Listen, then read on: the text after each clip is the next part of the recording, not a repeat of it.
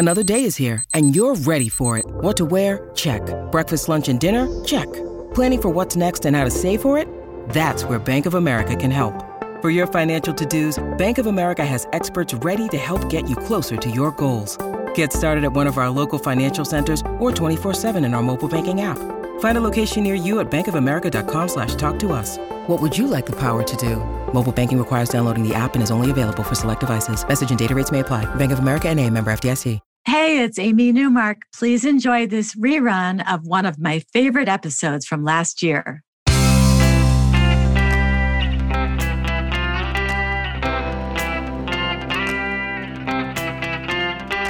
Changing your life one story at a time. This is the Chicken Soup for the Soul podcast with editor in chief, Amy Newmark. Hey, it's Amy Newmark with your Chicken Soup for the Soul. And today we're talking about making sure that you get some me time onto your schedule. We all know that we need it and that self care is super important, but somehow we put other things first. So, how do you enable yourself to put aside that time that you need, that me time that helps you be the best version of you? Today, I'm going to share two stories that I think will help you develop your own strategy for taking control of your calendar and your to do list so that you make sure that you have the bits of relaxation and time off that you need. In our first story, Anne Morrow tells us that she was in a state of perpetual motion. She had left corporate life and started her own business, but then she purchased a second business and she was busier than ever. She says that even when she wasn't working, she was thinking about work. She feared she'd let someone down if she relaxed at all. But on the other hand, she did notice that the busier she got, the less she seemed to accomplish. She was working herself right into bad health. She was always exhausted. She had a kind of brain fog, and her Apple Watch buzzed repeatedly during the night, warning her that her heart rate was over 100. And she felt sick. Her body ached, her head was pounding, and no matter how much she exercised, she was losing strength. And then a visit to the doctor led to tests that revealed that Anne had Graves' disease, which is an autoimmune disorder that can be caused by stress. And whether it was caused by stress or not, she needed to change her lifestyle in order to deal with the disease. Well, the following day, Anne bumped into an old friend who had been following her on Facebook. And her friend remarked about how much Anne had taken on and said it was quite a juggling act. She said she was impressed, but Anne realized this was nothing to be impressed about. She told her friend that she was actually overdoing it and this juggling act was a bad thing. And her friend said, So stop juggling and put something down. It's okay to tell people no. So, you know how sometimes you know something, but you just have to hear it from someone else? Anne knew she was doing too much, but it wasn't until her friend said that she could just plain put down some of the things that she was juggling that Anne realized that Yes, of course she could do that. So she made a list of the things she was juggling and she decided what she could let go of. She said goodbye to some of her clients. She cut back on her workload. When she was asked to speak at an event or take on a new client, she said no. And she did a makeover of her calendar, making sure that there were some white spaces on it.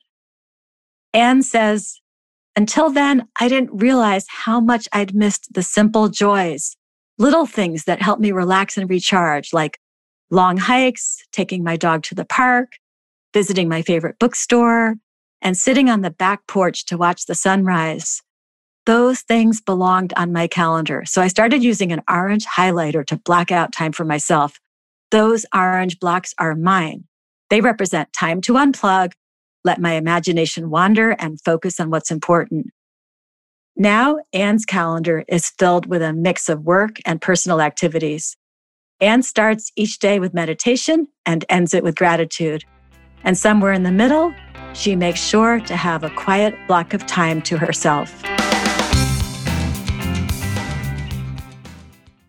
So, Christine Byron was another woman who was way too busy juggling work and family to the detriment of her sanity and her time with her children.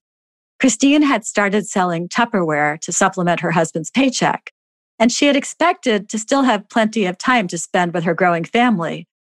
But the problem was that Christine was really good at selling Tupperware. And soon her calendar was completely filled. And she became a manager, not only selling by herself, but also training other salespeople. She ended up training 50 other women. So she was missing events with her children. She had no time for herself. Things were really out of control. And her success was ruining her life. She was ready to quit. So she met with her mentor slash trainer who asked to see her date book.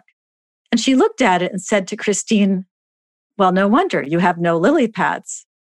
Well, what was a lily pad? Her mentor explained that a lily pad was just what it sounds like. So, you know how a frog jumps on a lily pad in a pond and hangs out there for a while in the sun? Well, we all need lily pads in our calendars, little spots that we save for ourselves, an empty time to jump onto and relax. Christine's mentor told her to deliberately block out those lily pads on her calendar.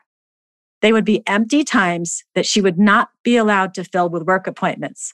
Instead, she could fill them with activities with her children, lunch with a friend, whatever she wanted, as long as it was not work related.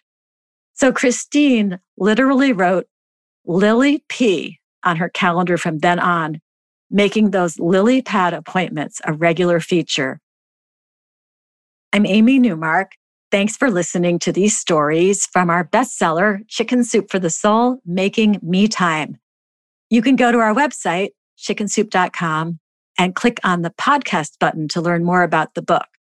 You'll see the front and back covers there. You can read more about it. And you can buy the book at Walmart, Barnes & Noble, Amazon, and wherever you like to buy your books. If you'd like to share your own stories and wisdom with our readers, you can become one of our published writers. Go to the Submit Your Story area on our website. You'll see the topics we're working on. You'll see our story guidelines, which will help you write a great piece. And you'll see the form that you fill out to send in your story for consideration. We're always looking for new storytellers to join the Chicken Soup for the Soul family. In our next episode, I'm going to share a couple of stories from our new book about just being you. Stories that will help you get back to a more authentic version of your life.